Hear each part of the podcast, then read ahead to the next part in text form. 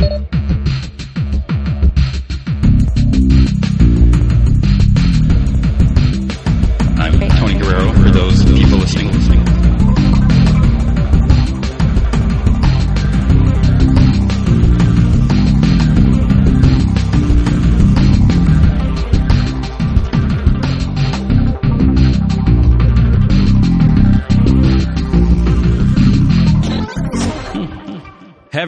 welcome to the 27th episode of the Invincibly Supermassive Comic Book Podcast of Stuff. I'm Tony Guerrero, editor in chief of ComicVine.com, and with me in the studio is Norman Chan. Hello, Tony. Tested.com. Tested.com. Wow, I've never podcasted in this building with you before. This is an insane setup. We didn't even do a sound check, so I assume it all worked. Uh, hear yeah, just I, fine. I never do sound checks. All right, It's- all right, There's so I'm- many buttons in here. I'm It's just talking like- into the mic. Yeah. I have like two cameras from different angles Mm-hmm. pointing at me right now, and I can see you both you and also a monitor of you Oh. from a different angle. So I never it's kind of weird. if that camera's. yeah. I say I never know when that monitor is on because I got Monitor is on, so don't Three like monitors in front don't. Mm-hmm. rub your belly or something down there because I can I can see all that. So uh, by the time this goes out, Iron Man three has opened up uh, pretty much everywhere now. I'm- so Probably made a, a ton of money. yes, Can I tell you a funny story?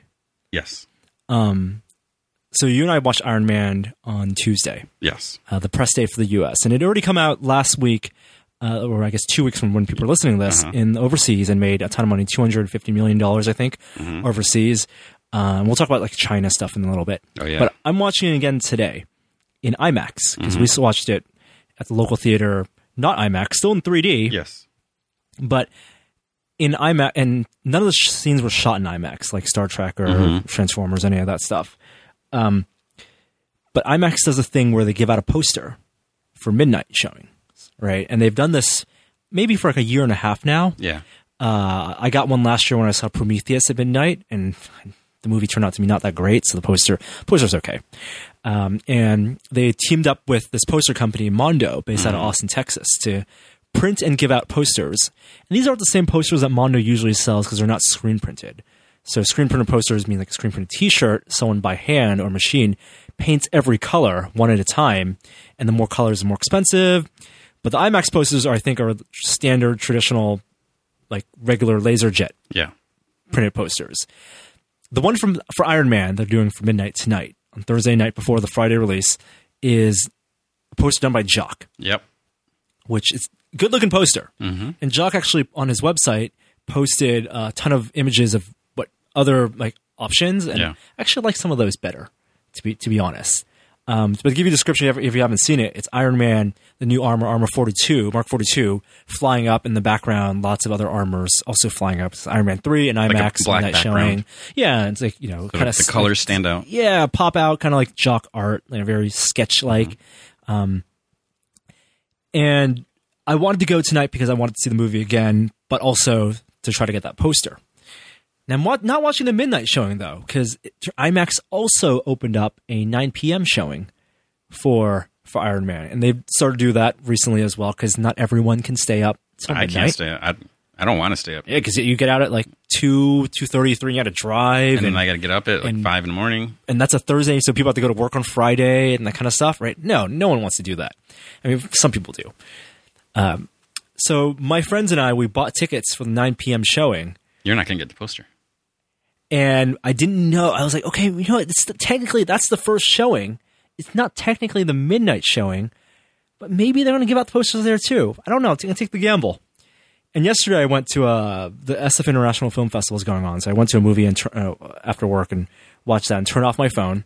And when I turned on my phone after the uh, wait, is this a PG thirteen podcast or can I swear?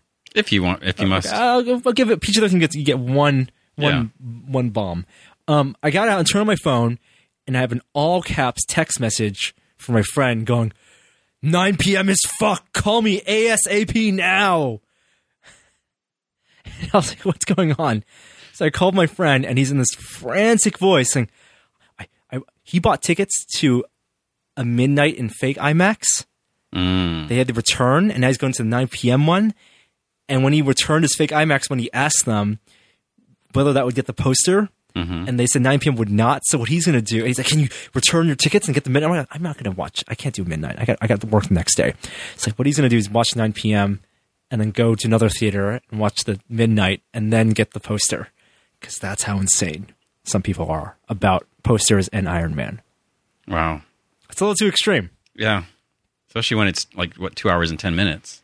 It is uh yeah, and then we're talking about the movie. It is a long movie, but didn't feel that long. No. It, when it enough goes by. The pacing I think is good for it to to not like n- never feels like it drags. Yeah, and you, you you have different acts of the movie. Yeah, So, I so we're, we're I guess we're gonna get into spoilers absolutely. into here.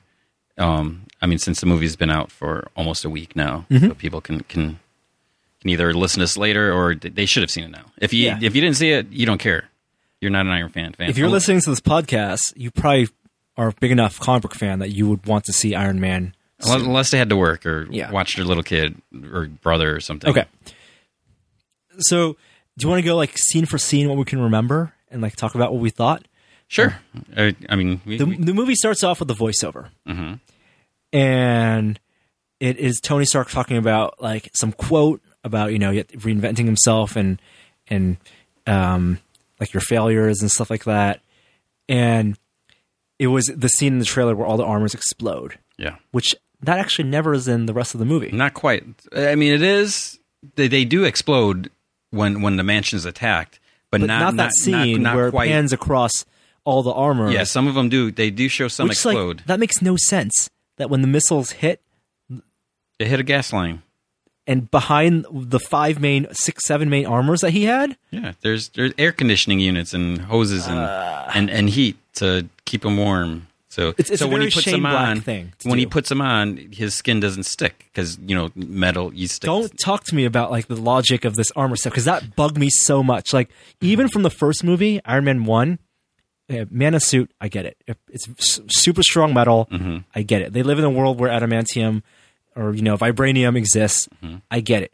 But the very and, and yes, there's it it it is comic world, so you can't like try to pick it apart too much. But like you do in your off your my minds, you have to try to. There's some logic, consistency. We'll they- and they have they have changed it because in the old days there was like no joints really Yeah. like in the, in the elbows and the knees. It, it was all somehow metal that could bend. Mm-hmm. Yep. But still But with the movie, you know, they had you could There's see different rivets, sections, yeah, You so- could see the components, you could see the joints where the fingers move, and it's like he needed help putting it on. The, Yeah. the- all the and you had the sound effects mm-hmm. where you know when he moves, like when he gets up close, I remember you have like the the gears and stuff, right?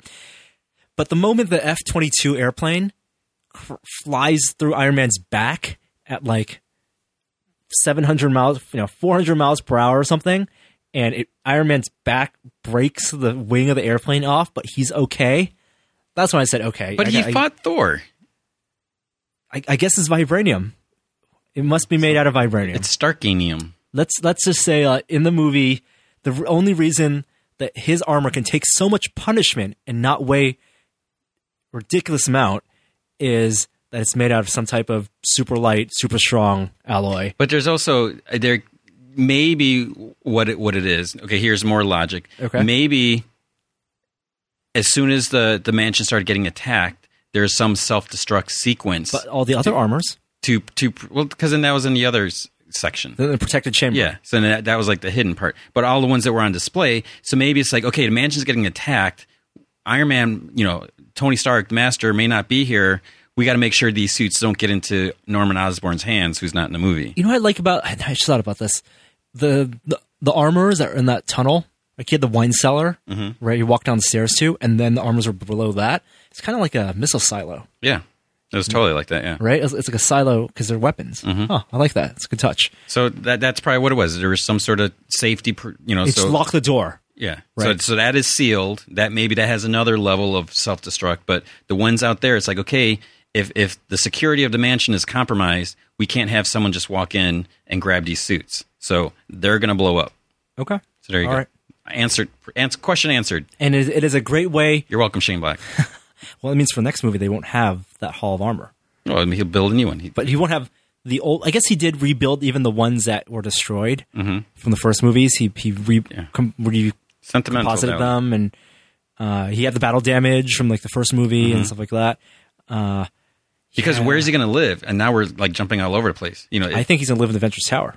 Maybe I mean, Yeah. Stark Tower. he's going to move. Makes sense. because his the mansion's gone. So it's like so he's going to have a new from new LA? hall of armor. It doesn't make sense for him in L.A. Yeah, because everything's go- in New York. Yeah, go go to New York. Um. Okay, so that was just a flashback. Then it goes Yeah. to the Mandarin's attacks. Well, no, we didn't even talk about the other flashback, the 13 years ago. Oh Tony, yes, Tony yes, Stark's yes. Oh, Playboy. I'm sorry. Yes. Uh, so the character of Maya and the character of um, Aldrich Aldrich Killian Killian. Um, were introduced. Mm-hmm. Maya is played by Rebecca Hall, who's in The Prestige. Mm-hmm. She's like a British Jessica Biel, Yeah, right? Mm-hmm. Kind of similar. Um, botanist regeneration. I was really afraid that it was going to go to the like lizard Mm-hmm. like route, and they, I think they did a good job staying away from that. But they set up that you know it's not perfect and explodes. Um, that was the most memorable thing about that scene.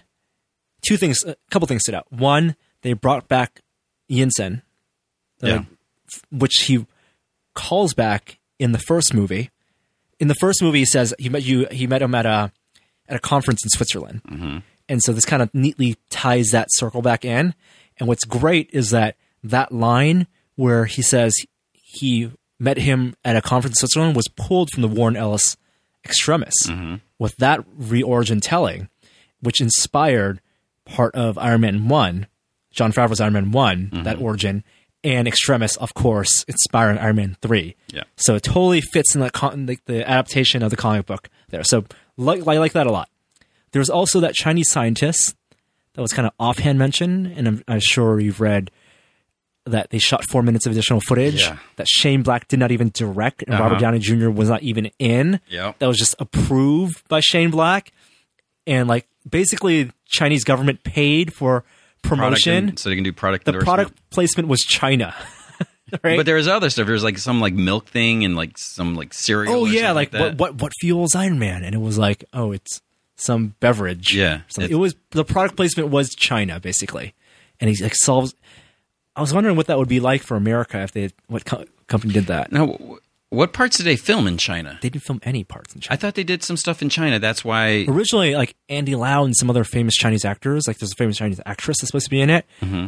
You're right. Maybe they did film. Because I remember that was a whole thing. I mean, it was a big deal. It's like, it's like they're Co-production, yeah. doing it there, and so it's like, so that's uh, why I assume they they did this extra cut and whatever to do these product placements or I, d- whatever. I can't recall a single scene that looked like it was in China. I mean, it's not. it a- it's not like when you go to Vancouver, you know, to simulate Yeah, something because it's cheaper. would, There's like you wouldn't go all the way to China just to, you know, unless there is something specific. and they do it for a couple of reasons. Directors, I mean, Dark Knight, they went to Hong Kong, and a lot of people argue that that whole Hong Kong subplot of getting Lau back, right, was not needed mm-hmm. because all it did was bring, you know, extradite him back to, and show off like the landscape of in China, Yeah. right, and had like some Chinese actors in there.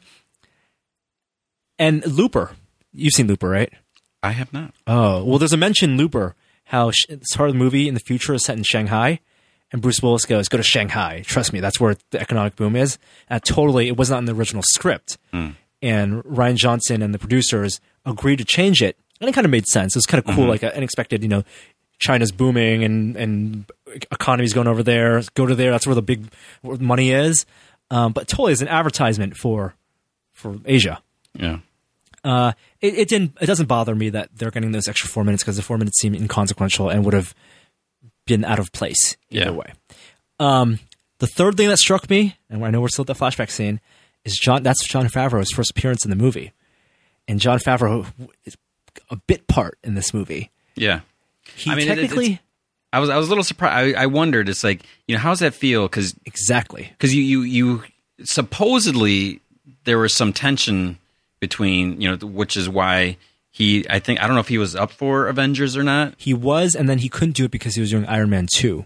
Yeah. and because he was producing Iron Man 2 or directing Iron Man 2, he could only Marvel only let him be a producer for um for Avengers and he wanted more money and a percentage. yeah. And I they're know like, I, everyone knows Marvel lowballs Mm-hmm. everyone like it's Marvel Studios like Mickey Rourke what like $300,000 for Iron Man two, and Tony uh, Robert Downey Jr. only made three hundred thousand for Iron Man one, but made enough. Of, he's a you know what, what was it? Uh, he says it's a he's a calculated cost, a strategic cost, or something. Mm-hmm. So I made fifty million in Avengers. I'm glad. John, I think most people are glad Jon Favreau didn't do Avengers and Joss Whedon did. Um, but I could remember back in Iron Man 1, after Iron Man 1 came out, and in the promos for Iron Man 2, like the publicity tour, people were like, You got to direct the Avengers, Jon Favreau. You're the only one who can do it. Yeah. And uh, definitely got to his head. So you're right. It must have been a weird thing to be just an actor in the movie and have this little bit part. Yeah. So uh, about the the 50 million. Yeah. So it's like what you said. So he it was an interview with GQ, and he they they asked him about that. So he didn't he didn't straight out and say yeah, but he just said, "Isn't that crazy? They're so pissed. I can't believe it. I'm what's known as a strategic cost." Like they can't afford not to have Robert Downey Jr. slash Tony Stark in their movies because mm-hmm. that's what kicked off the, the the phases. Now I I was under I don't know maybe he didn't, but I I thought like a, a bunch of them did like a nine picture deal. They did. Samuel uh, only Samuel Jones did that. Samuel oh, Samuel Jackson. I'm yeah. sorry. Yeah, Samuel and, Jackson did a nine picture deal, and he's already used up like half of them. But but but then here, that's the other thing is like no no and we're jumping around again. No shield presence. No, no, no dude in suits. Like I don't even need Agent Coulson or Sam Jackson or um or Scarlett Johansson. They should got the, the guy playing Galaga on the helicarrier. If one, like one of those dudes, he, he got demoted. He, you know, he's he's yeah, got to like clean the rubble at, at some Stark dude Mansion. in suits just driving up. Yeah, you know, um, in even the background among police officers, like, like not even an emblem. Yeah, nothing. I know, which they could have done easily. Don't they want to promote that TV show? Like, come on. I don't know. They could have got that would have been a perfect crossover for them to pr- start promoting Bring TV show. A couple of actors, Co- TV actors, cheap. Do someone just right? Just say, hey, you know, we'll, we'll pay you this or whatever. So that confused me because Warren Ellis watched Iron Man three and he tweeted, he didn't want to spoil it, but he said they did it again, like what they did with Iron Man one, making it a phase, like Iron Man one beginning the, the phase one. Mm-hmm. They, they've done it again. Marvel's done it again nowhere in Iron Man 3 did it feel like a beginning to anything. It felt like an end, if anything. But it's like yeah, like an end and a the dawning of, of, of, a beginning because it's got to start over. Tony but Stark they never they, they, didn't have any like yeah. I mean, there's no, there's nothing there now. A lot of people say that, and maybe because in the okay, let's be clear, the screening we saw only had one scene after the credits, mm-hmm. the Bruce Banner scene. And it was like at the very, very, very, very, very end. end. And that was also that kind of bookended the movie because that's who he's telling the whole story to, yeah. I guess. And it was a, it was a funny bit, but um, but disappointing. Disappointing because it didn't set anything up. Yeah. And before the movie came out, there was this rumor that it would be the space armor mm-hmm. that him going into space. Guardians and, of the Galaxy. He's in the comic now. That right? No, that wasn't in the, any screening we saw. And that that wouldn't make sense because you know, yeah, there's a possibility that maybe there will be a mid credit, you know, mm-hmm. thing. Yeah. Um, because like when when when we saw the Avengers screening, they didn't have the the shawarma scene. They had the, the Thanos part, but then it, that's where it ended. And then did we watch Avengers also? I don't know if you did. I don't, I don't remember if I saw it with you or with Sarah. Oh, huh. But because I, I, I, when I saw it at the screening, because then yeah. it, it was Tom Pinchuk. He's like, did you see it at the final? Scene? I was like, no, there was nothing else. And then he like said something about shawarma, and I'm like, what the heck is that? And uh-huh. so with that, because the the story there is they they filmed that like so last minute. It was like after a premiere, mm-hmm. and then and that was things. Like Chris Evans had a beard. Mm-hmm. That's why in a scene he's he's covering his mouth. Yeah, yeah, because you know so he has a prosthetic and he's covering his mouth. Yeah, so you know, yeah, it's possible there could be another scene, but it would be weird because they they'd have to somehow insert it. The, the, the end credits were crazy. The you know they always do these really cool graphics you know and the end credits for iron man was cool because it was a flashback to all the yeah. first movie which makes it feel like it's the end of a trilogy. It totally does. And it totally makes sense. But like he no really longer needs one. armor to protect him. Yeah. Because so, he's confident uh, on his own. I don't know if if they if it i mean it's possible they could squeeze in you know after that whole sequence maybe they could put it you know some scene and then have the other another scene at the very end of the credits. But with the scene that we saw, it wouldn't make sense that, that you, that you can't you can't have have the Space the, the- the- yeah. Yeah. So Right. I don't know, and I and I don't know what else they would do. I, I guess you'll find out when you see it, or well, if, if I was thinking further talking. ahead because Guardians of the Galaxy is a weird movie anyway, and Yeah. you kind of want them to.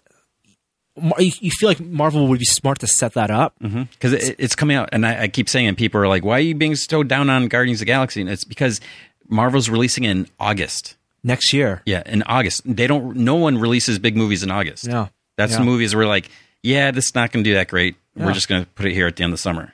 Right. So you that, that's concerning. It's, I don't want it to do poorly, but I, I because and you want it no to be a surprise where people fall in love with these characters also as quirky team because it is a team Mm-hmm. and as opposed to having five movies with different characters come together as a team it's one movie where you have the team set up ready and it feels like in avengers 2 they're gonna it's gonna be a team up that's the big thing for avengers 2 Yeah. it'll be the avengers teaming up with guardians of the galaxy and that would be like the you know a big twist Because because the other weird thing, well, I, I, I do want to say, if they're not going to space route, I'm kind of okay with that because I kind of don't want Iron Man to be in Guardians of the Galaxy because that takes away the focus on From- them. It's like yeah, it's like oh, characters. They here's Robert. Downey Jr. and and and yeah, technically they could have him in armor the whole time. You know, maybe have Robert Downey Jr. Robert Downey Jr. fit scene film a couple scenes where he takes it off, Yeah. but because they're in space, he's got to keep it on. Majority, you know, they they they could work around it. i don't think But- you're, you're right i don't think he's gonna be in I, I, I think because you, if if you're going to have this new potential franchise, you need to be able to focus on these and not say, "Here's this other guy that everyone loves." Because then it's even in the Avengers. I mean, so many scenes, Robert Downey Jr. he stole them because you know he was being himself. Mm-hmm. So you, you can't have that. But what's interesting is when this whole rumor started, it was when when Funko released the space armor figure, the image of it, Yep. and then supposedly. Mar- the Marvels is like that needs to get pulled down or potential spoilers and all this, but it's like now it doesn't seem like there is. But I, I guess we should just wait till the movie comes out. It's like why why make such a fuss about that? You know would be cool? Now, I, we didn't talk about this when we shot our video, but the role of Jarvis in the movie. And Jarvis had much more personality in Iron Man 3. he was even, he must have been reprogrammed to crack jokes and be sarcastic. He was like, so, it was like, in Iron Man 1, you could kind of tell, like, okay, he had a little bit of personality, but he was still programmed to do these type of responses. Like, he had limitations mm-hmm. in his, how much he could think. He wasn't like a true AI. Like, I don't understand, but he could, like, kind of talk about it in a natural way. And in 2, he would, like, do things like, oh, should I, you know, make this phone call or do this thing, power and boot up. In 3, he was like, he was like a, it was like a person trapped in the machine. Mm-hmm. It was weird. Ultron. It was super weird. What I'm thinking is that if they were to do a scene where Iron Man goes to space, it would be a Jarvis controlled suit that goes to space. Yeah. A space suit just controlled by Jarvis, an instance of Jarvis, and you just have to have the voice, the Paul Bettany voice, whoever did the voice for it, Yeah. and and that that gives the Iron Man presence without needing Robert Downey Jr. And you also have the Jar- Jarvis tie-in, maybe right? Maybe get Gwyneth Paltrow Uh, I don't think we need that. or War Machine. Um, have you talked in your podcast about the casting for uh, Guardians? And Not so much. so Zoe Saldana, Yeah. Is so rumored- we, we posted an article when Okay. she was in talks, which I don't know if it's gone any further. I think that'd be great. I think she would be Yeah. more. Yeah. I mean, Awesome. um, the, the losers. I mean, she she kicked butt in there. She was probably the best part of that movie. That movie Yeah. was not good You at mean all. Chris Evans? You didn't like him in there? oh no, no, Chris Evans was very true to that character. Very true to the. Which that would be weird if, and then there was a crossover, Captain America and Gamora. yeah, I watched Fantastic Four two again Why? recently, and it was so bad. Well, I don't know if you talk about casting for Fantastic Four two. The dude from Chronicle might be Johnny Storm. Yeah, people people are in uproar over that. Of course, they're in uproar, but I think they were in uproar because Sue Storm, the casting for her was going to be the girl from the TV show Girls, Brian Williams' daughter. Mm-hmm. Apparently, is in talk. Um, I forget her name, something Williams. Um, and I think she kind of looks like Sue Storm. I mean, if she has blonde hair, I mean, she's you didn't like Jessica Alba?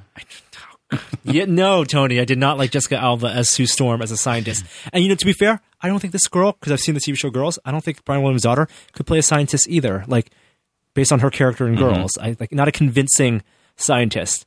Um, the dude from Chronicle. Mm-hmm. When, I, when I heard first like, the headline, you know, actor from Chronicle. You think the, the I thought it was gonna be the main character. Yeah. like the the guy who learns his lesson at the mm-hmm. end because he's like that would be perfect. I thought Yeah. that would be more Yeah. appropriate personality wise, uh, regardless of race or whatever. Um, but Josh Trank, the director, really fell in love with this dude who uh, he played the football player in Chronicle, Yeah. and he was he was really good in that movie. He was also in The Wire. Um, it'll be I, I don't know. It'll be very very interesting. I, I, I, I just think when you're casting a character like that, you have to go by the look.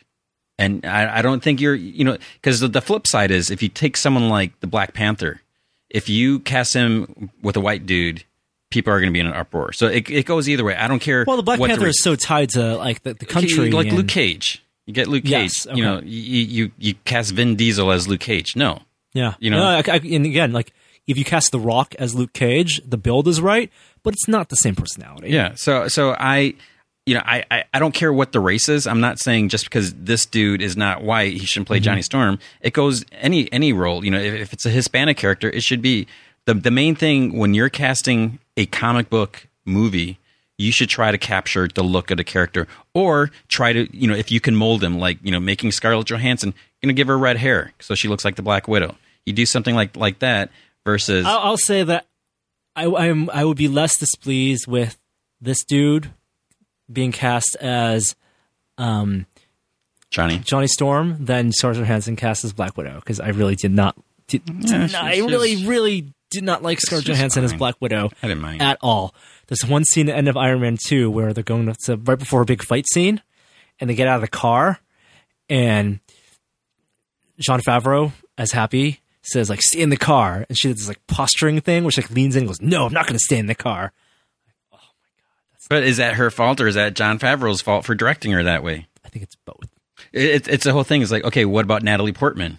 Is she a good actress? I'm sure she, yeah she's a good actress but she was very bubbly in Thor. And but but look and and compare her to Attack of the Clones. Yeah. You know, there there's one scene like when when she falls out of the ship or whatever and like in the sand and then it's like so stiff. But is again, is that because of her or is that because of the direction? I think she was uh, See, probably so- a little a little A and a little B. Yeah. before we wrap up the casting stuff, back to Guardians of the Galaxy, Lee Pace in um in talks to be the villain. Mm-hmm. So who do you think is going to be? I don't even know. I'm I'm I'm Have you seen? Did you see Pushing Daisies? no. Have you seen him in anything? Mm-mm. He was in that movie The Fall, and uh, he's a really tall dude. He's really tall. Um, he has like kind of like he can have like kind of like longish hair, medium length hair, a little bit of a narrow face. Adam Warlock. Yeah. He would be perfect as Adam Warlock. I, I'm I'm I'm I'm thinking like where the comics at now, like especially because you know they recently you know they're on issue two or like I think just came out two or three. You know, so Bendis is taking over Steve McNiven, Sara Pichelli. They're doing that. So it's it's it's obviously it's extremely different from the original Guardians of the Galaxy from like the 70s and then the 80s, whatever. And it's it's also it feels a little different from when we had all the Annihilation stuff. So which is too much for movies. yeah, it would. Yeah, definitely. So, because I've heard mention of, of Adam Warlock. I don't know if you tweeted it before. Someone mentioned it somewhere. I don't. I'm, I'm trying to see how that would fit because I'm assuming the way the comic is now, they're trying to set people up for the movie in a, in a sense. They don't always do that, but they they want to they want to they want to put the the feel out there. It's like okay, here's these new characters. Cheers is this more comic so that's been going out. More That's why they're getting for the heroes than it is for the villain. yeah. So it would just be weird with what they're setting up now with the stories, and then all of a sudden you're gonna Who's have the villain in the Guardians of the Galaxy in the comics? there there kind of really isn't one. It's it's it's you're you're getting it's because like like um Star Lord's dad, you know he he's he's like this king dude whatever in, in this sector. And and he he meets with all these other alien races like you know gladiators there the the mm-hmm. supreme intelligence. And and basically what they say this was like in the second issue they're like the people on earth are a problem.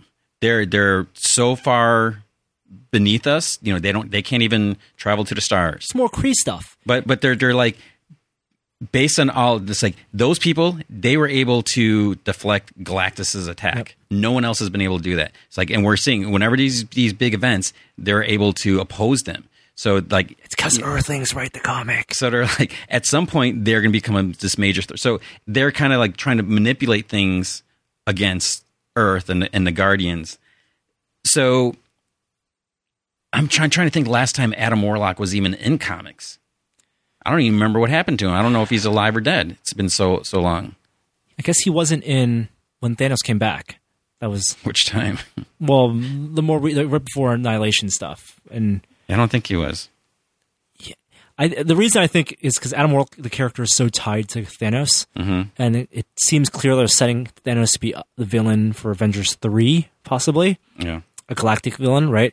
Um, cosmic villain, and Adam Warlock would fit so perfectly. I mean, you're basically going to combine Infinity Watch with Guardians of the Galaxy, and that's what that, I would be okay with that for, in the movies. Yeah. We'll see. All right, back to Iron Man three. Okay. So we did the flashback scene. Okay. We're just like, I don't even think we got to the opening credits yet. No, no. Um, so at the beginning of the movie, Tony Stark is has anxiety attacks. He's building lots of armor, and he's testing armor that he can control. He's in love with Pepper. He's, yep, He's devoted to her. Yep, and he's testing armor that he can control with his hand. You did kind of had like a had a, a Doctor Manhattan ish vibe. Mm-hmm. Yeah. where he's very disconnected. Mhm. Uh, there's he's preoccupied. Um, that's it threw me off in the beginning. It threw me very that part of the movie I didn't like until I reached the middle and the end of the movie. We're like, okay, totally makes sense now. This anxiety attack thing, like this is a post Avengers Iron Man, not standalone movie where he's dealing with the mental consequences of almost one almost dying and two facing this insurmountable threat where he couldn't solve the problem. Yeah. So yeah, it, it's it's it's interesting. Um, and then from there, so and then we're introduced to the Mandarin, the attacks. You know, and it's it's like, which they never really. I don't think they they never explain the, the tattoo on the back of his neck. They never showed it. Yeah, I'm trying to think. It's like did they ever? Because No, I was he, waiting he, for he, it. He, kind of had the, the high collar, and there was one scene before they started filming. They kind of In the trailer, it's when he takes puts down his hood. and you see it in you the trailer. see this Captain America ish tattoo with the A in the middle, right, instead of a star. I, I don't remember. And that is never in the movie. So it's like, that's I, what's I'm, up with I'm that? not sure what was that was cut. Um, the Mandarin over the top before the big twist to reveal that it was all a sham Mm-hmm. and a puppet terrorist.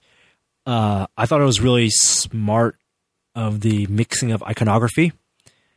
Um, of like the reason his voice sounds like that is because they they want to confuse the government as to which nation state or Yeah. which state he's attacking from, and so it's this hodgepodge of just like not just you know Middle Eastern countries or Asian influences, but just like everything against the West, quote unquote. Um, and I, I like that.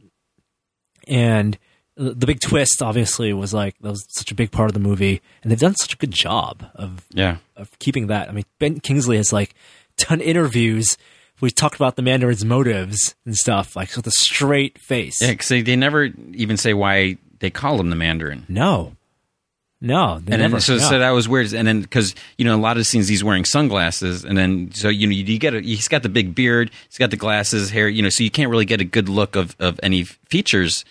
But then, you know, he slowly reveals that. But it's like, why is he called a Mandarin? And again, that made me wonder. It's like, is that why they're filming in China? Does it have anything to do with that? And you know, just just any, you know, there, there's like there's, but there's nothing. No, I, I'm saying before seeing a movie, it's like, Yeah. you know, are, why why China? And again, going back to the movie, there was nothing that that stood out that they actually filmed it there.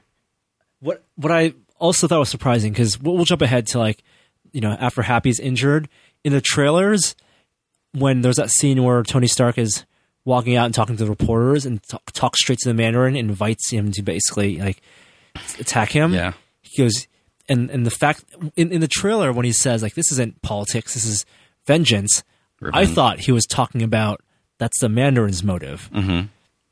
right? And the mandarin's motive was vengeance against tony stark or something. But it turns out it was the other way around that this, that was tony stark's motive of wanting to put himself out there Yeah, and, and taunt the mandarin. Um iron man felt depowered in this movie. Well, yeah. I mean, he he loses everything. No, no. Even like when he gets his armor and like he's dragged to the bottom of the ocean and he flies back up, he didn't. It didn't feel like like come on, five attack helicopters. Iron Man from the Avengers could have suit- easily taken out No, be, be because of those. The, the suit that he was wearing was a prototype suit, and and that that's what they it, Jarvis mentions that. So it that's why Right, it wasn't the- wasn't the fully fully power. powered, and he didn't have the full repulsor blast and all that, and then it just got damaged. and the only and the unique ability of the suit was it's it can be compartmentalized yeah. where like the you know the the arm and the the glove and the helmet and everything could could be separated. I just didn't like, and we're kind of jumping around here. It's like how other people are were able to use the suit Yeah. because because like again, comic logic. Even in the second movie, when Don Cheadle first puts on, when Rhodey puts on the suit, the the Mark II, um, there's no there's no like tutorial or learning curve. well, even like with it's just like, oh yeah, I can fire repulsors. Like I can fly. I can. I mean, yeah, mean, he's we- wobbling around, but he can fire missiles and like it's just like reading your brain and seeing what you want to do. Like because we, we we saw Tony Stark when he you know the the scene where he's trying to figure out just how to fly and and yeah it was a very early stage of the suit but so you know Pepper you know we we we saw there's a clip where you know, they show her wearing it and so then I'm thinking okay maybe she tried it on before you know maybe Tony gave her a little crash course that you know we we haven't seen Okay. but you know she's able to use it no problem and then one of the extremist guys wears Oh, yeah. wears a suit and he's able to do everything so it's just like and then the president and well, the, he the, the, president's probably being controlled. You know, he- Autopilot. Yeah, yeah. So you know, obviously eh, they. Otherwise, that would- that would be dumb. it's like here, here, well, you're our, our the captive. that We're would be dumb. yeah.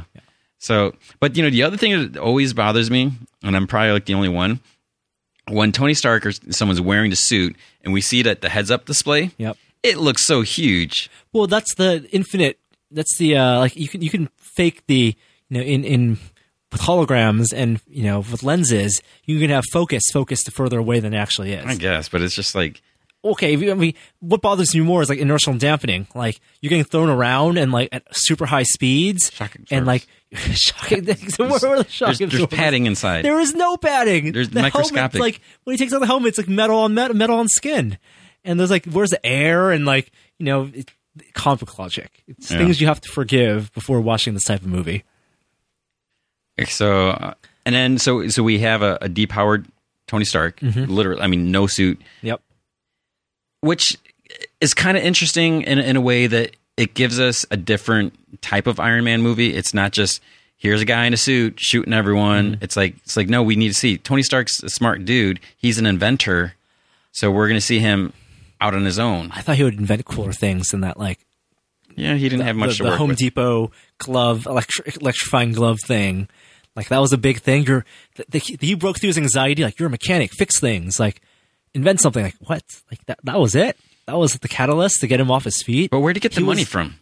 Does he happen to have his credit card with of him? course, Of course. Eh, Not necessarily. If you're in the suit, if you're, I mean, I don't know about you. When I'm walking around the house, I don't carry my wallet with me, and and you know they're in, in the middle of you know He before hacked- before they were somewhere. at- attacked. Yeah, hack an ATM. Yeah, he, he no problem. I guess. No need to call Nick Fury or anything. Um, a lot of comedy. Yeah, it was, it was almost too much. You had the comedy with the kid, the banter with the kid. You had the That the, kid. the dude. Like, there's a lot of things that like try to ground Tony Stark, and like they try to ground the character, but then it's also when paired right next to something so fantastic, it doesn't make sense. Mm-hmm. For example, he can build a suit. In Iron Man One, he's building a suit and he's painting it like the Jarvis is doing a lot of the work, right? Mm-hmm. But it takes a while for him to design and tinker and build the suit. If he can do that, why is he spending time also building like an old car in his garage? Because that that's Repairing because he likes car. to, to do. Something. Okay, yeah, You know, I- I it's, get- it's yes, his yes. it's his escape from Yes. from the escape. if he from one year from when the Avengers happened, or New York happened, can make forty suits or thirty five suits or something, I guess that's the question: is like how much time did pass? Because we we know it's taking place around you know Christmas, yeah, and and we know Downton Abbey A is year. on TV. It's like a year. that was the other thing that bothered me. Why Yeah. why Downton Abbey? Yeah, that was a little weird. It- it's a, like a weird pop culture thing. Like, oh, Abbey's popular. Yes, so now Oh, we let's, know Let's throw their own bone. that that's like reference. like when when when you put um you know Saturday Night Live and, and Marvel team up, or you know when you have Jay Leno with Spider Man. It's like you're you're dating the movie right there because you know the scenes unless what they should have done, which they wouldn't, and I I don't think they did. You know, if they shot like new scenes to, to put on there because I'm assuming they, they took this and I've, I've I've seen the last the, the third season. I didn't see the first two. Down Heavy. Yeah. So I'm assuming the scenes that, that were shown on the TV were actual scenes Right. from probably the third It season. was a little, it was like a one off joke but it's just like it was a one off that they used twice. twice. Yeah, So I wasn't wasn't a super big fan of I, that. I just yeah, and like you know, he can build thirty five armors in a year, but when you take the tools away from him, all he can come up with is like is a glove with electrifying glove and and potato gun. that's why if, if he was limited in his resource, like if he didn't have access to Stark Platinum card or something like that. So Tony Tony Stark really more about his tools than his brain. Like it wasn't inventive enough. You know what I mean? Mm-hmm. It was cool if he tapped into, um, you know, the repulsor, uh, the arc reactor energy. It did something super cool, like a one-off, you know, crazy weapon. Um, that would have been neater. Some of the humor did play really well. The stuff with the armor played really well. Mm-hmm. Waiting for the armor to come, and it really led to a really cool fight where he just had the one boot and Yeah. and a glove. Um, yeah. What did you think of the the extremis villains and how strong they were? I'm I'm I'm a little torn.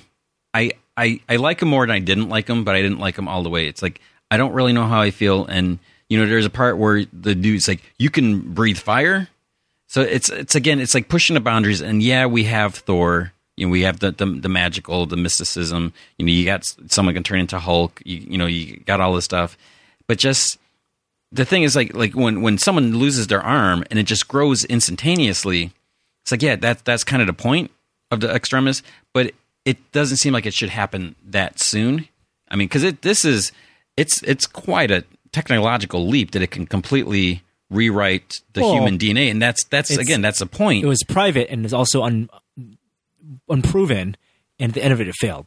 It, it just seems like such a. I mean, it's one thing for a guy to build a suit where he can fly around. It's like mm-hmm. okay, you know, you're you're stretching things there, but the to have this It's changed world.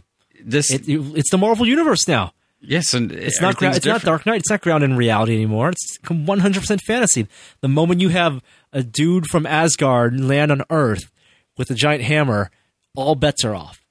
Yeah, And But- the only but- way you can ground in reality is how people respond to it. But then that's the thing is they they Iron Man three they try to ground it in reality. You know they they you know there's there's mention of the wormhole and, and gods and stuff like that. But then they but they- you didn't have like things like you know religious sects like totally worshiping wormholes and people boarding up their doors because they're fear of alien attack and like life was going on normal. There were beauty pageants. yeah. Which was that scene necessary? Stanley's a cameo. Which which is weird. You know I, I I thought about it right after that happened. It's like I he probably filmed that at, like at home because you know Stan Lee doesn't travel a whole lot these days. You know he he he, he goes in his office and does those those weird Yeah. YouTube rant videos. So you know he probably just filmed it there. You know because that's why you see it like on a screen versus Right, you, right. he's not even there location, in yeah. the scene. So that's that kind of that kind of concerned me a little bit. It's like He's like you know late eighties. yeah, it's like how many more you know Stan Lee cameos are we going to have? I don't want to think about Don't, that. don't don't think about. I know that, but that's Yeah, what I let's thought think about when I saw it. It's like he wasn't even there to to, sh- to shoot the scene. I'm assuming. I could be wrong. Yeah, that's that's. I'm, I'm sure he's still well enough to travel. Wish Stan the best. Um, Then we got a big. I think we're at the, the final battle. I mean, because we, we got you know Tony Stark. You know he he he goes to There's Home a lot Depot. of Pepper stuff that we didn't talk about. The relationship with Pepper and the, the giant bunny, and whether that stuff played at all. The, the relationship stuff. Um, they tried to make him the villain, a rival Tony for like another Tony, Mm-hmm. basically evil. Um, I don't think it worked at all. Like his motives, like No, it was kind of just like okay, that's an excuse for him to kidnap Pepper and have her as a quote unquote trophy. Um, it made more sense that they would kidnap her to force try to force Tony into helping them solve their problems, their Yeah. their engineering problems. But it was a little bit messy. yeah, Really, the you're watching everything for that payoff at the end. Even see, even the attack on Stark Mansion, I did not think was impressive. Like it was not an awesome scene. hmm Um, the the awesome stuff happened once they start He started fighting back, and even the Air Force One scene with like the rescue. yeah. I didn't like. It was okay. I didn't think it was like him rescuing all these people and like setting electricity and and through their arms. Like you weren't like cheering at the end of that. You know what I mean? Mm-hmm. You weren't going, "Oh, that was incredible! How did he save all those people?" So here's the other thing: I haven't gone skydiving. When when you're at that high of an altitude, are you able to yell and talk? No, no, you can no, no. And So I didn't think like- so. And you're hundreds of hundreds you're of way feet up there. apart. You're because the plane's The going what like five six hundred miles per hour. the sky is massive. You're not all falling at once, yeah, and and You're and spread like, out across they're, they're like, miles. ah, you know, save me. It's like and it's like, hold on, you can hear me. Yeah, no, like- that yeah, conflict so- logic. that that bother. I, but again, yeah, you let it go. That that bothered me a little bit, and I just didn't think it was an impressive scene. it's like they wanted it to be. It was in the trailer. It was no Hulk catch. Yeah, It was not a Hulk catch from the Avengers. Uh, the big payoff is really all the armors coming in together and having them all fight at once against these superpowered soldiers Mm-hmm. was super was amazing. Um, having him jump from arm to armor, brilliant and amazing and really well done. except for the fact that he is still getting thrown around and, He's, and, it's and still getting beat. it's just like, it's it's just protect- ouch. Your armors. No, but there's parts where he he's not in armor and he's still. Getting, Oh yeah, he's like getting yeah. Yeah. His bones aren't breaking. it's like wow. Maybe it would have made more sense then for him to be injected with an extremis and pepper Yeah, at some point. yeah. Like maybe a he's injected, so Or even if it he like has to save himself. like if it wasn't like a, a full you know he didn't get the full procedures because Right. at one point Tep- uh, with pepper like she's in phase one or something like that and Like, he didn't get the full procedure. They did have an experimental procedure on him, which affects him differently Mm-hmm. because of the arc reactor or something. Which, like again, that could make sense in comic logic sort of way. Um, and then that's why he's able to fight them a little more one on one, and and you know, and still need the armors. yeah I, I like the, I like that they got out of the, the um, needing machines to help him put on the armor stuff. yeah I like that it was really easy to walk into the armor and then have it close up on you, and you can wear any all the clothes you want underneath. That was really like visually super cool.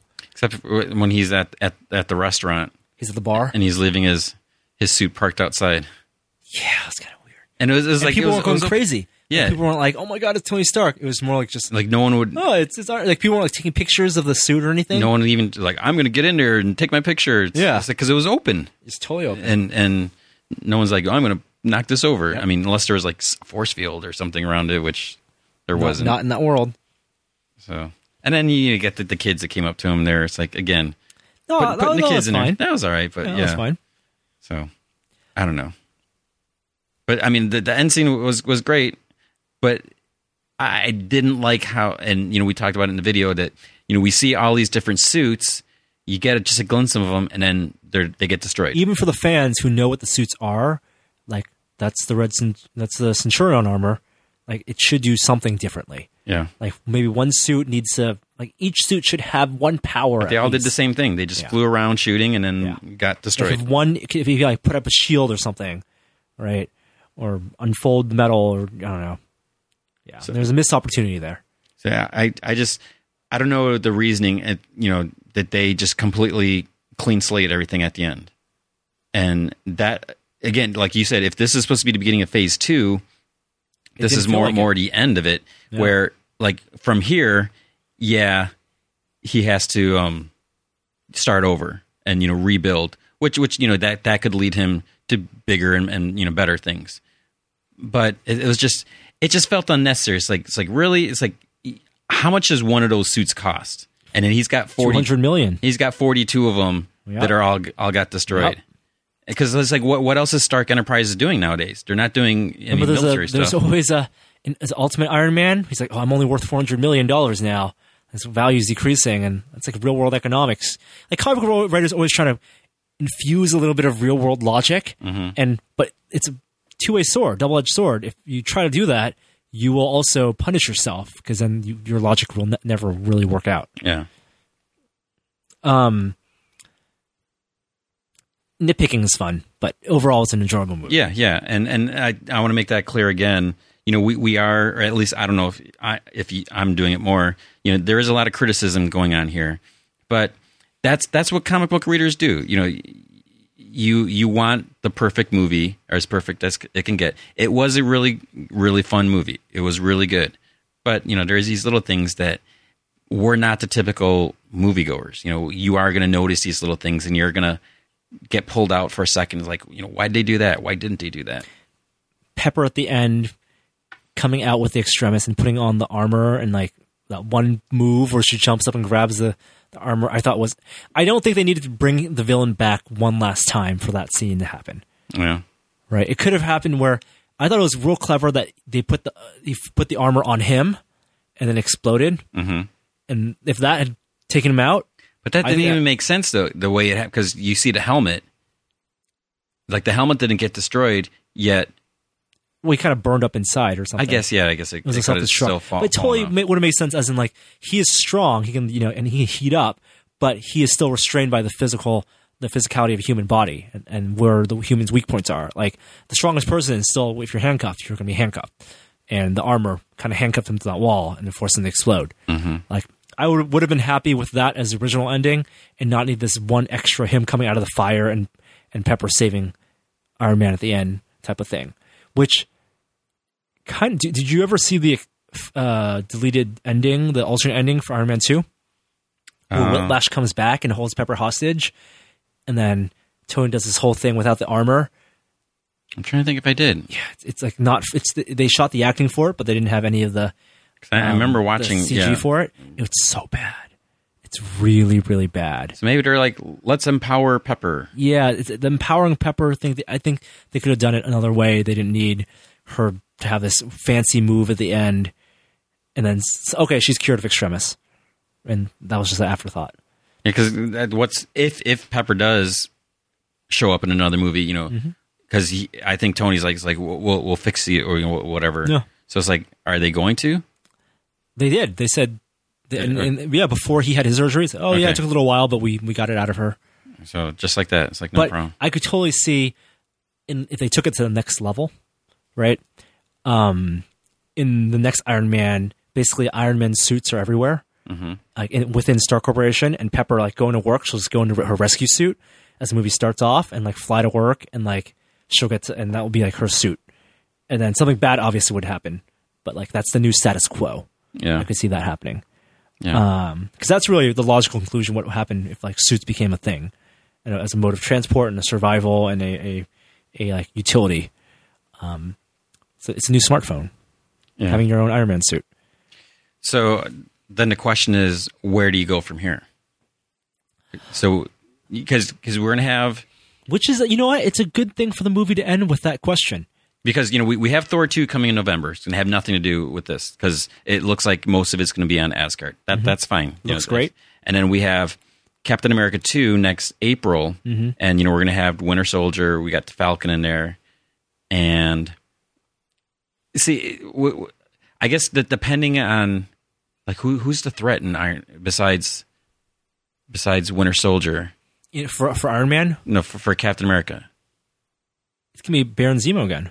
Because you know with with that you could probably make that where it's not a huge global threat where that could make Yeah. sense you know if you're gonna have captain and black we know black widow's in there we know falcons in there it's like Black okay Widow in there. there are some scenes that that leaked Really? out Huh. of of you know scarlett Scarlett. johansson and chris evans and you know she's like kicking you, you're gonna have dude. more of a shield thing. I think for just like Iron Man two was more about the arms race, uh, Captain America two is about the super soldier race. and see that's where that will even if, if even if you just have those three you, or four if you count bucky you got captain america you got black widow you got falcon that feels like it's in the marvel universe Oh yeah, uh, uh, versus Iron Man, where it's like you got Iron Man and War Machine, but no one else. Yep.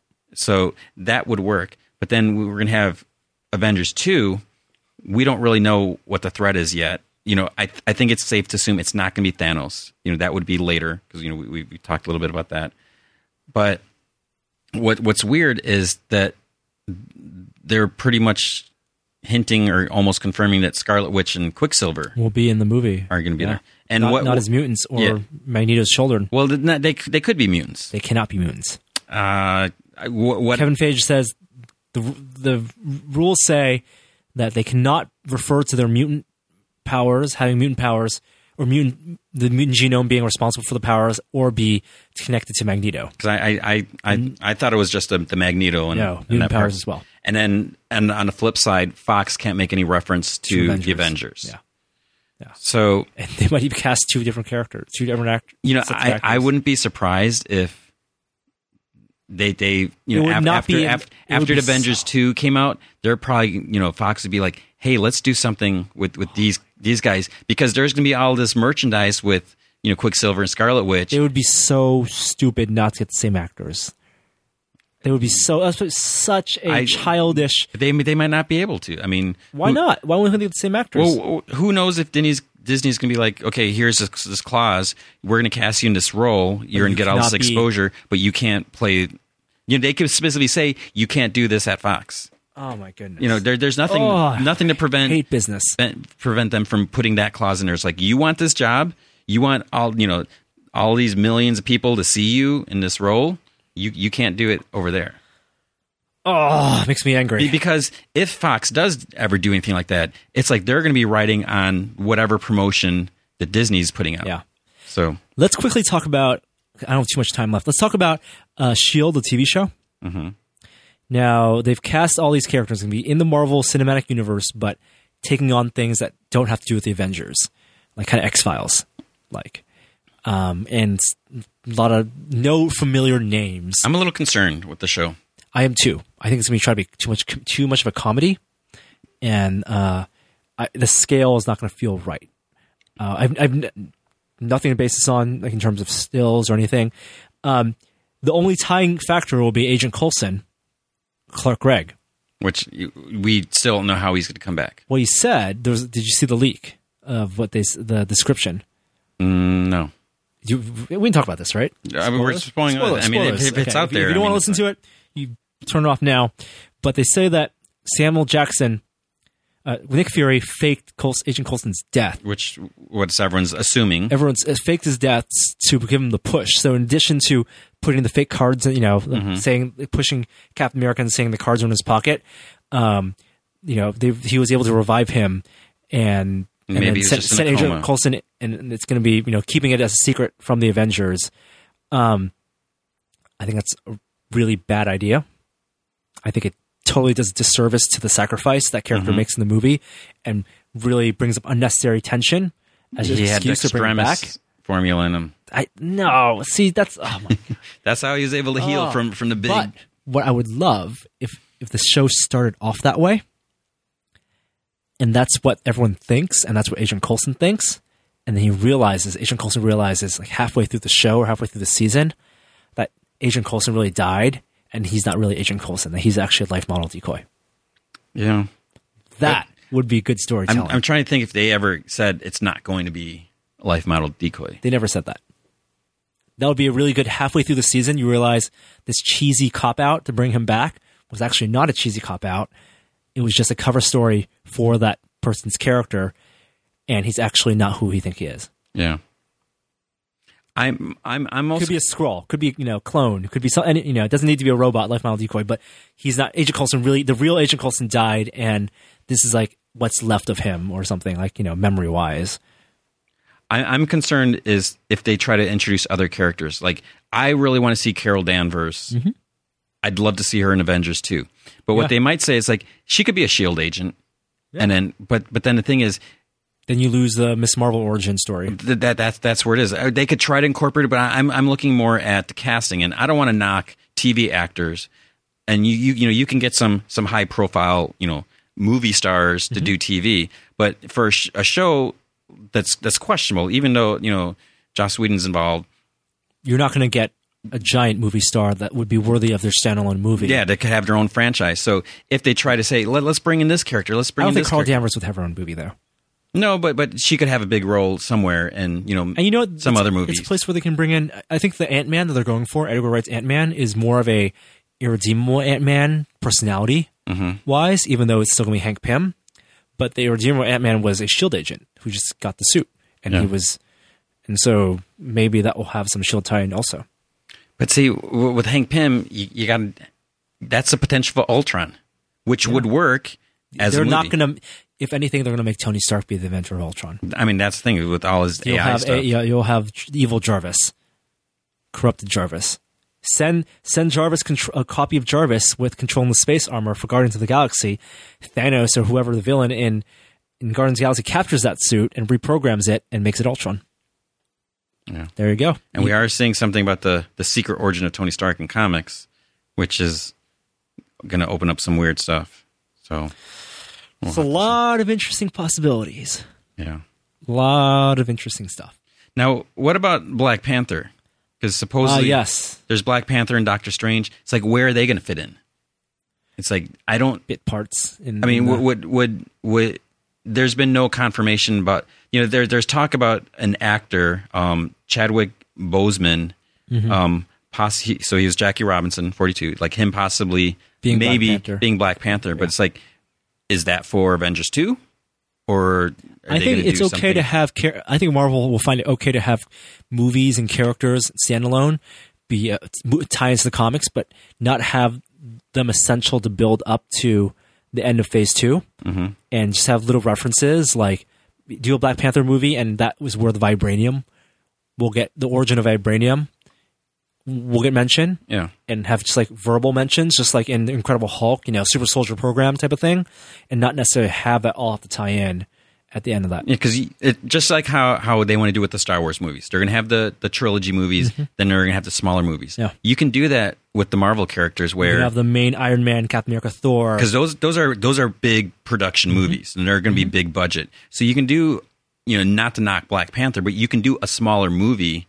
And you know, I still want my Moon Knight movie. You can do a smaller scale movie, Daredevil movie. yeah, and and just tie it in. It's like it's in the Marvel There's universe. a lot, lot of cameo opportunities. so they- Lawyer they, for you know someone. Yeah, They should totally do that. Just, I mean, Yeah. if, if if the Avengers stuff is hot right now, it doesn't have to be directly tied to the Avengers, but they they could do these smaller, low, you know, lower scaled movies and just keep keep the franchise, make more franchises. All right. Um, best. What's the movie you're looking most forward to in the summer now? Man of Steel, Man of Steel. yeah. After that Man trailer, of Steel. that trailer, That's it. That, that, that's the only movie I care about. Like it took the wind out of every single movie, and the movie I'm least looking forward to in this universe or in this in, in this genre, Wolverine. I was gonna say it's like Wolverine. It's like I, I do want to say I, I like Hugh Jackman, but I just I don't know. I really wish they had Darren Aronofsky had stayed. It just doesn't like Wolverine in Japan sounds like a no brainer, awesome idea, Mm-hmm. but just that trailer just doesn't do it. I I almost would have rather that this took place before the X Men movies, and I understand why they can't. And there's gonna be a slight reference. I, I, I think even afterwards, just like the look of it doesn't need to be like a traditional. The, the fact they made another traditional superhero movie, where it's like you know it looks glossy Mm-hmm. and the fight scenes look like people on ropes, and it doesn't look like it's. It's become its own style, Mm-hmm. genre style. This movie looks more like Thor than you know than a, a samurai movie or Yeah. like a, a gangster movie. Like make a gangster movie or make a samurai movie, but have Wolverine in there, and that's awesome. Make a yakuza movie with Wolverine. Yeah. I, I don't feel I don't get that vibe at all. It's Matt. It's what's his name, Madam Hydra, tearing off her face. Yeah, I don't know about that. Um, and then, so what else do we have? So we have Thor in November. Is there anything else? There's R.I.P.D., which Yeah, yeah. which is like Men in Black. Yeah. it's like I know nothing about the comic, but it's like, and Uh, Pacific Rim is not a comic adaptation, but it's it's a fan. It's going to be a, a same like similar genre. I'm looking forward to that. yeah, Um, That's I know there are like maybe one or two other superhero movies coming out that I just can't think of right now. because because DC doesn't or Warner Brothers doesn't have anything else. Because you know whatever they're maybe doing with Justice League, you know who knows when? Because isn't that supposed to be 2015? And it's like they've they've gotten Yeah. nowhere with Yeah. that. Because you know supposedly they had some script writing and then they had to you know throw it all out and start over and so and then the question: Do you think there's going to be any ties in Man of Steel? Is there going to be a post credit? No, You know, nope, nope. Standalone. Because if they do Just League, are they going to get what's his name? Henry Cavill. Yeah. yeah, they would. Yes, So that would be yes, but I don't think there's gonna be any tie-in. I don't know. I think the most tie you're gonna get is Lex Lex Corp logo. Yeah, that's the thing is I, I don't think Lex is going to have a cameo in there No. because if you're going to, I mean, unless they showed a back of someone's bald head, but you know, if, if They you can't cast it. Yeah, you're you, right. you, they, they, It's just like Norman Osborn in Amazing Spider-Man. yeah, I don't even want to think. I don't know how I feel about that. That's not this year. That's next year. Yeah, that's next year. Electro and Rhino. I, I'm looking forward to that. Rhino will be fun. I think that's gonna be a fun Spider-Man movie. Spider-Man always has the most fantastic villains, Mm-hmm. like fanciful villains and different ones. Like Yeah. and Electro Rhino, and even like Doc Ock in number two was so cool visually. It allowed him to have more interesting fights, you know, Mm-hmm. right? And make use of agility. Lizard was all right, um, but you know, Rhino and Electro, I think, are really fun. Yeah. Looking forward to that. Okay. You out of time? I'm out of time. Okay.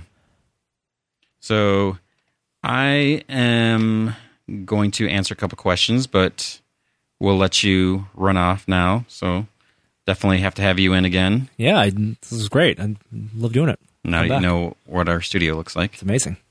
Okay. So that was the Iron Man 3 talk and everything else, movie talk.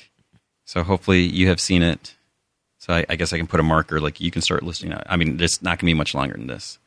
Okay, so take a little break right here. Okay, so now you are about to get part two. So this is going to be short. Um, it's a little later in the day than I normally record these um, because we shot the video that you hopefully watched last weekend with you know me and Norm. So I just want to answer some questions because I don't want to get behind. And if you have questions that you would like answered, um, so you can on Twitter, you can at reply me Gman from Heck. Actually, you know you don't even have to do that. You can just hashtag Ask Gman, all one word, and you know I'll see your answers there. Or on the, the forums, if you go to the general discussion forums, there is a Ask Gman video questions, and you can ask your questions there. Sometimes I'll do the videos to ask and you shall receive videos. So there's two places that your your questions will get get answered.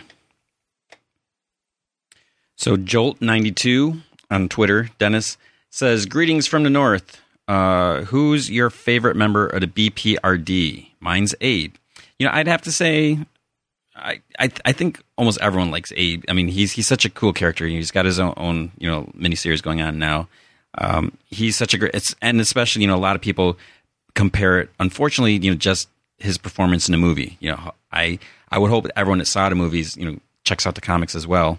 But you know, that was just such great great casting and such a such a good performance, and I would would love to see more uh, Hellboy. And now I'm I'm getting a little bummed because I want another another Hellboy movie. And suppo- I think I read recently that Ron Perlman was actually saying, "Hey, Guillermo del Toro, I want a Hellboy 3.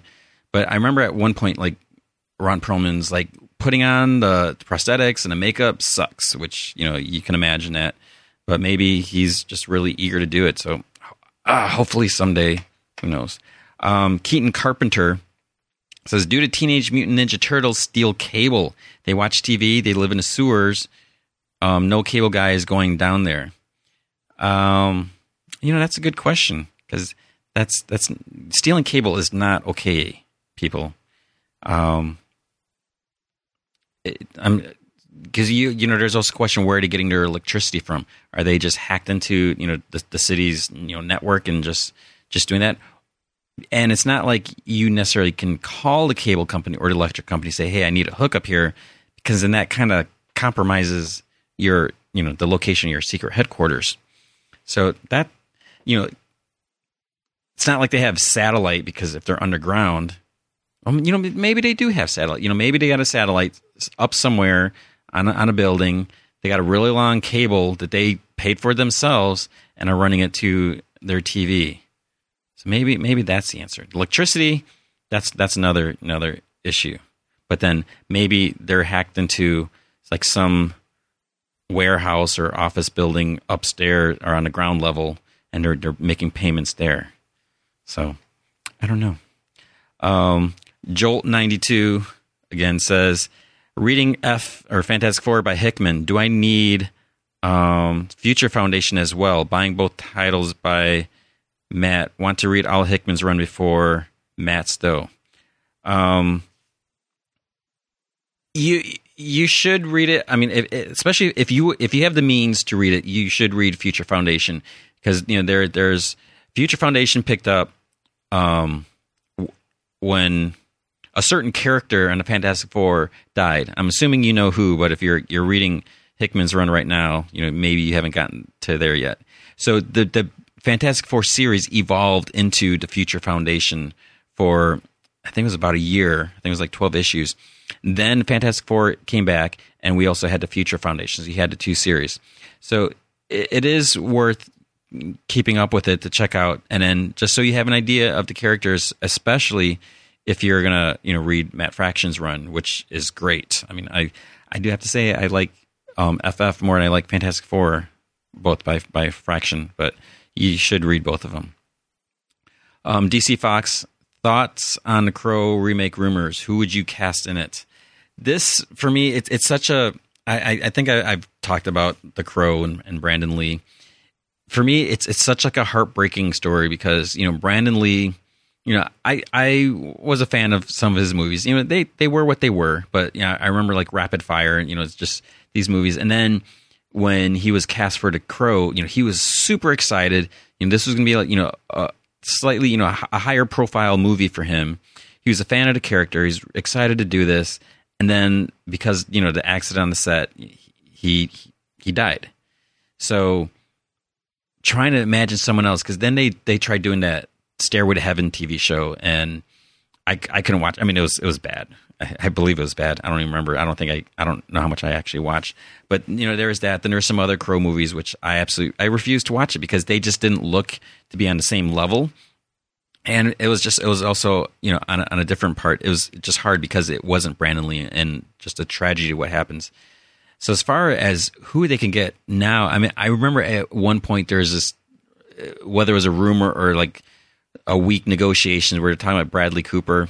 No, I mean, Brad, I like Bradley Cooper. I don't think he should do the Crow. There's someone recently, which I'm, I'm, assuming why this came up. I forget who who the recent person was to be um, associated with the Crow. It's just it's it, it it goes back to the you know when people ask who I want to see cast in whatever movie, like you know when I I brought up Carol Danvers before. I don't know who I would want cast as Carol Danvers. I you know no one really comes to mind, and you know sometimes you need that unknown actor, the person that is right for it, versus you know some famous name that would be cool in the role. So, I, I mean, if they're going to go back to Eric Draven, you just you need someone that can play play the role. And uh, right now, I'm just I'm drawing a blank. Was was it Ryan Gosling that was associated? Who was I? I'm not even going to look it up. So I, I, I have no answer. It's it's just hard. I, I can't think about um, who they should get. Super HDJ says, "What's this mumbo jumbo about making Angela a Marvel character?"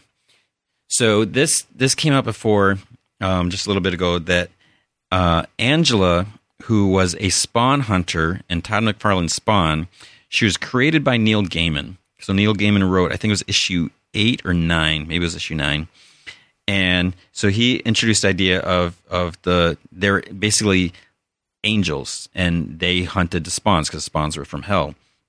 And then there was this big lawsuit as to you know who owned the characters. Was it you know todd mcfarlane because it was his book? Was it uh, neil gaiman? Did they co-own them? Who had more rights and all this stuff?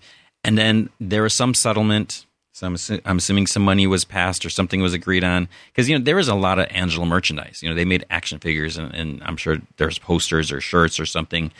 And you know did Neil Gaiman see any anything from that?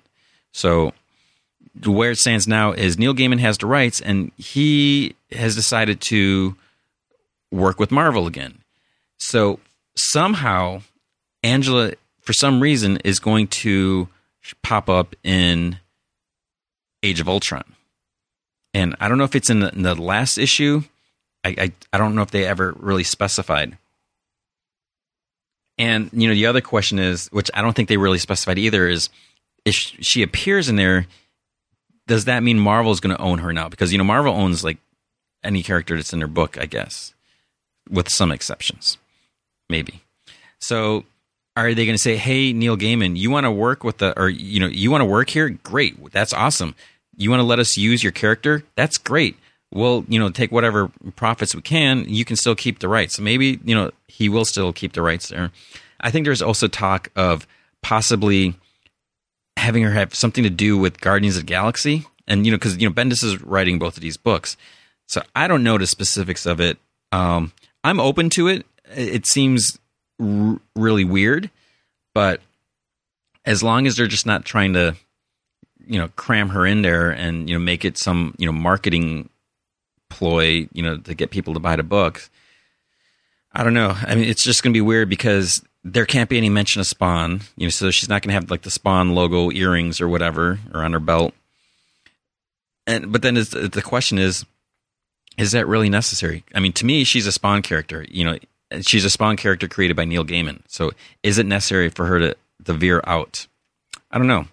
So we'll just have to see how that goes. Um, let's see. Okay, then there is a question from DC Fox. He says, You mentioned you like Vin Diesel. Are you a fan of the Riddick movies? Would you want to see another one? Uh, yeah. I mean, you know, were they spectacular, awesome, best movie ever? No, but you know, I, I like Pitch Black, and and it's I there's something about Vin Diesel where you know I always say that you know I, I like I even saw a pacifier with Vin Diesel. You know, maybe I shouldn't say that, but you know, I think he's a cool guy. Um, I I would love to see him do something more. Um, and the Riddick movies, I think there's a lot of potential there's been talks. You know, is it going to happen? We don't know. It's like what the heck is is the holdup? So if there was another one, I I would definitely see that. I'm all all for that. Okay, going to the forums. See, I'll answer just a few more questions. Um, it's from Ed Reed. I, I may have touched on this.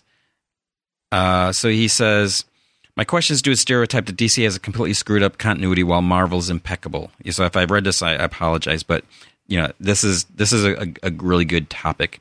So I'm not even sure where it comes from. People point to DC having a general all continuity fits into five year decision. It was short sighted, but I believe that has always been Marvel's official answer. Also, we can point to Batman's history as a place where that is short sighted, but I could say the very same about Spider Man's. Again, when we talk about frequent retcons, I would point to Spider Man's continuity. Aunt May was real to be his real mother. I don't remember that. And she, then she wasn't. She also gave birth to himself in a story. I don't remember that either. All of that has been abandoned because it didn't fit stories later the writers wanted to tell. I really don't remember that. Um, so I wonder why one company's retcons are emphasized and another's is accepted.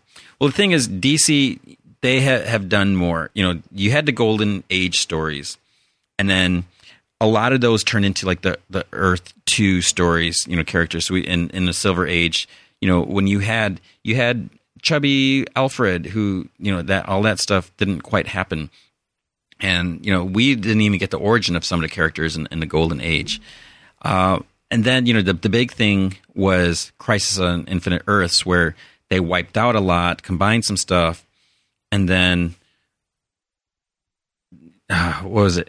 Zero? No, not Zero Hour. But then there's like some other stuff. But then obviously New Fifty Two really drastically changed everything so that's where the main problem is that you know with the new 52 they're saying everything that happened there's only been 5 years of history the problem people have is that potentially erases a lot of the stories that we've had so that means you know certain things didn't happen because these characters are a lot younger now in general you know when when you look at, at spider-man so spider-man's been around since what 19 you know 63 62. Um, and how old is he? Maybe he's in his late 20s, maybe early 30s. But you know, we have seen some growth there. You know, he started out he was in high school, he went to college, and you know, then he's he's out of college and so some time has passed. Has, you know, 50 years gone by? Of course not. But it's more it's it's implied that it's more than 5 years. Same thing, you know, you look at Franklin Richards. He's still a kid, but he you know he's more than five years so you have a little more of a cushion there where it's like yeah you know the time is not not passing as as you know as it does in the real world but the same thing when you have 12 issues of comic it doesn't mean it's 12 or you know tw- it's not 12 months in the comic you know you could have a six issue arc take place within a week so you know time is going to pass differently there but it's just when when DC's keeps changing things, that's where it's problem. Marvel hasn't really done that. Um, they sort of have with Spider Man, but not but this Aunt May stuff that I, I can remember. Um, with like you know, brand new day, they there was some retcon there where you know some stuff was erased in that, but for the most part, everything else has pretty much happened. So when you have you know the Hulk pushing Rick Jones out of the way, you know Bruce Banner, and he turns into Hulk, that still happened. You know all, all these you know first meetings, you know first time Wolverine met Falcon, you know that that happened. But with DC, we're just not really sure what has happened or what hasn't happened. And you know, you can always say, "Well, don't worry about it." You know, if you enjoyed that story, you can go back and read it. But where the problem is, if you have someone like, um, you know, where is Elongated Man? Does he exist? You know, there's so many unknowns. You know, so we don't know. Did the Stephanie Brown stories ex- happen? Did the Cassandra Cain stories happen? You know, because they would say all of Batman's history, for the most part, is has pretty much happened. Yet we don't know where these characters are if they actually exist because there's been no mention. And you know, you could say has um, has has Cyborg ever met? Um, I'm drawing blank. Has Cyborg ever met? um, oh my goodness, I'm drawing such a blank on on the DC characters. Um, has Cyborg ever met Guy Gardner? Let's let's do that. I don't know why I fixate on Cyborg. Probably because Teen Titans Go. But you know, there, there's all these different relations that you know we don't know if they've happened. Does Vicki Vale still exist in, in Gotham City? You know, um, you would probably say yeah, most likely, but you know we don't know for sure. So that that's the problem. Um, Ed Reed's second question is similar subject. People say we need to have a book devoted to what did and didn't happen during DC's missing five years. I would rather have writers fill in that information as needed. I would point to Marvel character to illustrate my point on the subject. Does anyone really think Wolverine as is as interesting now that we know his real name is James Howlett? The intrigue of not knowing and allowing writers fill in information increases suspense, in my opinion. So I, I do agree to some extent with that, but again, it just goes back to not knowing what has or hasn't happened. And yeah, we can get you know that information filled in. For example, uh, the Flash and Green Lantern, and you know Barry Allen and Hal Jordan. When we saw them in Justice League number one, we knew there's some sort of history. We don't know what that history is. Supposedly, in the Flash annual that's coming out, um, I think in June, you know, there's there's going to be some story maybe illustrating that. I, I don't know. It, it's more so, you know, has Batman ever fought KG Beast? You know, does KG Beast even exist? You know, so there, there's certain things where we're just not sure if it's happened. It's not crucial to the character whether you know Batman has or hasn't fought KG Beast. It's not going to change who he is. But it's like, did that really happen? You know, did Batman get his back broken by Bane? We have to assume so, um, but you know, we don't know for sure. So that that's why there's a problem where a lot of the history has to have been changed because you know we only have the five years, and you know there are some slight tweaks with some of the characters, but it's it's just that you know you just don't know what what, what happened. Um, Extreme Kid says, "Do you think another DC re- reboot might be coming in the near future with all the mess ups and confusion, or is it all going to work out? Which of the two would you guys prefer?" They're not going to do another reboot. I mean, maybe you know, 15 years not, but I've said it many times. This is the DC universe for the long term, so that's why. You know, are we going to see Wally West? We might see him five years from now. We might see him 10 years from now. This is the foreseeable future. They've invested way too much. They're not going to go back and say, let's go to, you know, what we had before. You, you can't do that. That the what happened before, that is gone. That door is closed. I don't care if you have Pandora, if you have that back door, a lot of people said it's, it's not going to happen. Um, Muck, Muckleflugga says, Tony, why don't you write your own comic book? You have vast knowledge of this industry, and I'm sure you do a great job writing one. You could use Kickstarter or submit an idea to Image. I'm sure Mike Allred would be glad to draw your ideas. Um, Mike Allred's probably very busy. Um, yeah, I, I have kind of thought about it. It's it's not something I set out to do. You know, obviously, you know, running a comic book website wasn't what I set out to do either. But you know, this is what I enjoy doing. You know, I'm I'm running the entire site, and and yeah, you know, I, my responsibilities are increasing every week. But you know, I never really said I want to be a writer, and and that's the thing is like I may have and you know ideas. You know, I I may be able to look at how a story is going and say, you know, maybe they should do this. This would probably work out better than what actually happened or is going to happen. You know, there there's all that. Doesn't mean I'm a good writer, and you know, yeah, I write articles, I write reviews, and you know, maybe some people would even debate that whether you know I'm I'm my actual writing style ability, you know, how how great is that? But it's one thing to have ideas and to know, say, I really know how this character, you know, thinks. I know what makes them tick. I can imagine a scenario where this character meets this character, they do this, this happens. But then the actual writing, that's something that I don't have um, the experience. You know, actually writing a, a script for a story. You know, doing it page by page or panel by panel, and just coming up with the dialogue because, you know, you have to be able to write each character, and even if you know the characters, you know, trying to write their dialogue for every scene and just make it flow, you know, that it's not an easy thing. You know, so I, I don't want to say that, you know, just because you know about a subject doesn't mean you can be a writer or you know write stories based on that. So I don't know, but I, it would be interesting. I could see plotting, you know, a story, um, writing or scripting. That that's another situation. Um, I don't know if it would ever happen. it would be fun to do who knows? I mean, maybe someday. Um, I don't know if people would want that though. Um, uh, Muckle also says, "Do you ever think there are too many superheroes and villains in the big two, especially at Marvel? This may sound bad, but I was glad when I found out that Scarlet Witch said no more mutants. It got rid of a load of unused characters. Then they had to go and bring loads back recently with the Phoenix Force. It seems." to me that there are loads of characters that aren't being used, but they are still creating more. They should use old characters and reinvent them. It is a frustrating thing when a character disappears into comic book limbo. It's like, you know, what are they doing? Where are they going to go? And we see other characters come up. And so, yeah, there's all that. But, you know, I don't know. I mean, I, I don't really like the idea of killing off characters just because there's nothing that, that can be, be done with them. Um, I wasn't a huge fan of um, No More Mutants.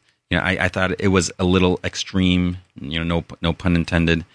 So it's just a matter of you know trying to find the right right stories. And I would rather have if if there's nothing that can be done with with Moon Knight, then let's just have him take a vacation, or you know maybe he's doing something else, and you know we'll find out later. So there there are a lot of characters, but that's that's what makes it good because you know if you look at the population of the world versus a number of characters, there's still not that many. You know, it, it's so it, it makes sense that you're going to have all these super. You're not going to have just you know a couple dozen superpowered characters and that's it. So I think it, I think it's okay. So we'll see. But on that note, it is time to say goodbye. So next week we'll do more comic book discussion. Um, I'm I'm excited about next week, so hopefully you will be, and that's all the tease I will will give. Um, so if you have questions, G-Man from Heck on Twitter, hashtag Ask G-Man, go to the Ask G-Man video questions. There should be uh, Ask and Ye Shall Receive. Actually, when this goes up, there should have been an Ask and Ye Shall Receive video. So uh, again, I didn't do one last week because of C2E2 and all that. So we'll get back on that schedule. Um, thanks for Norm for coming in. It's always great having him on. You know, he should come in more often, but he's busy doing that tested site. Um, hopefully you saw Iron Man. Hopefully you're listening to this because you've seen Iron Man. Um, I'm really curious what you guys think thought about the movie. And on that note, thanks for listening, and I'll talk to you guys next week. So, so my, question my question is, who could it be? We don't know. And I would like to ask you which comic book best affected you most emotionally. Yeah, yeah. That's the question. Don't shake your head. I love Alan. This is a John Byrne issue. I love Alan Davis. I, I, I wasn't a fan of this. That's the question. You can't blame the immediate creative team.